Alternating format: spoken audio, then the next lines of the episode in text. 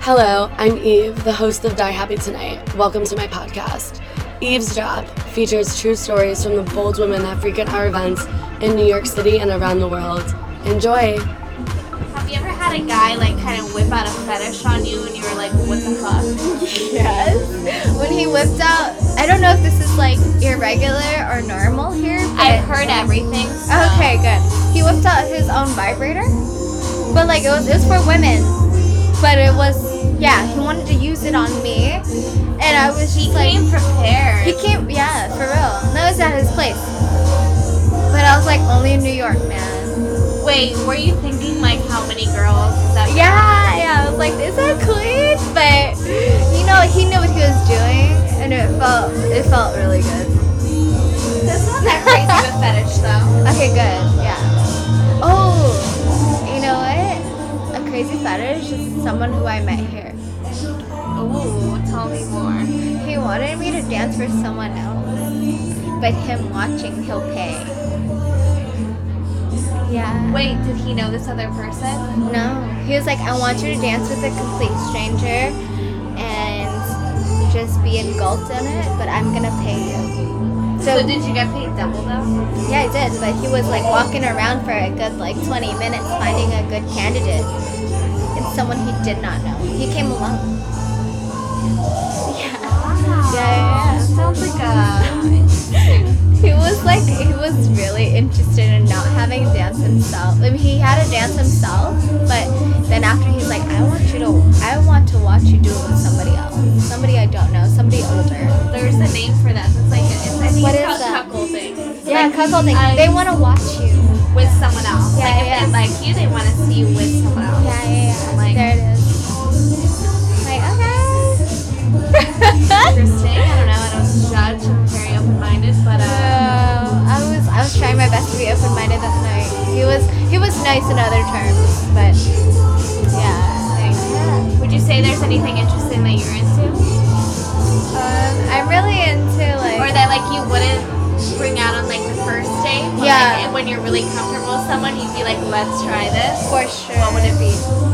Um, I feel like it's not that um, irregular, but I really like submission. So I really like like me being like slapped, choked, like yeah. I don't know if that's weird, but it's it's a huge turn on for me.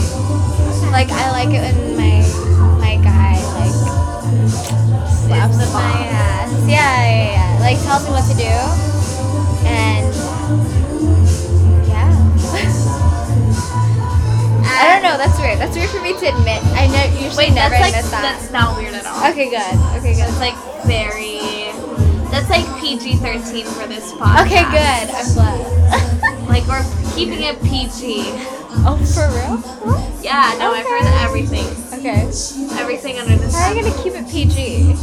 No, I'm kidding. It's not PG, but for this podcast, it's Okay. PG. Okay. Um, so before we head out, do you have anything else from your heart that you want to share? Anything you've learned since you've last been interviewed? Any ways you've changed as a person? Yeah. So since last, I, like I just said too, I really enjoy submission, but being in this role or where I am now, I really enjoy domination.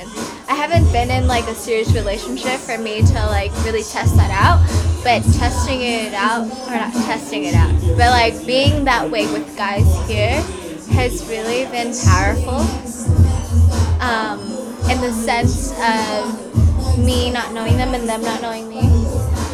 And yeah, I don't know. It's been really, it's been a good journey so far. Like I haven't had any, any complaints. And most of the times, I only vibe with people that I have chemistry with. So it's like it's a legit turn on for me. Yeah. Yeah. Just being in control is like really fun. Like reminding myself that sometimes I'll lose that as I drink or something or whatever. But just reminding myself that I'm in control and letting the guy know that, like, they love that. They love that that, that they know that I can say yes or no to anything. That's what I like just building myself. Like who would have thought I would have built myself here? Big girl pants. Trying. Thanks so much for eavesdropping. My name is Kendall, and we'll see you at Rosewood. Do you have anything else you want to share before we bounce?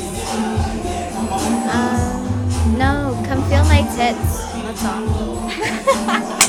Okay. I'm joking. See you at Rosewood. Bye. See you.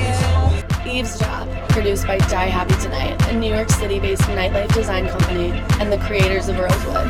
Meet the women in this podcast at our private events in New York City and throughout the world by joining our email list at www.diehappytonight.com.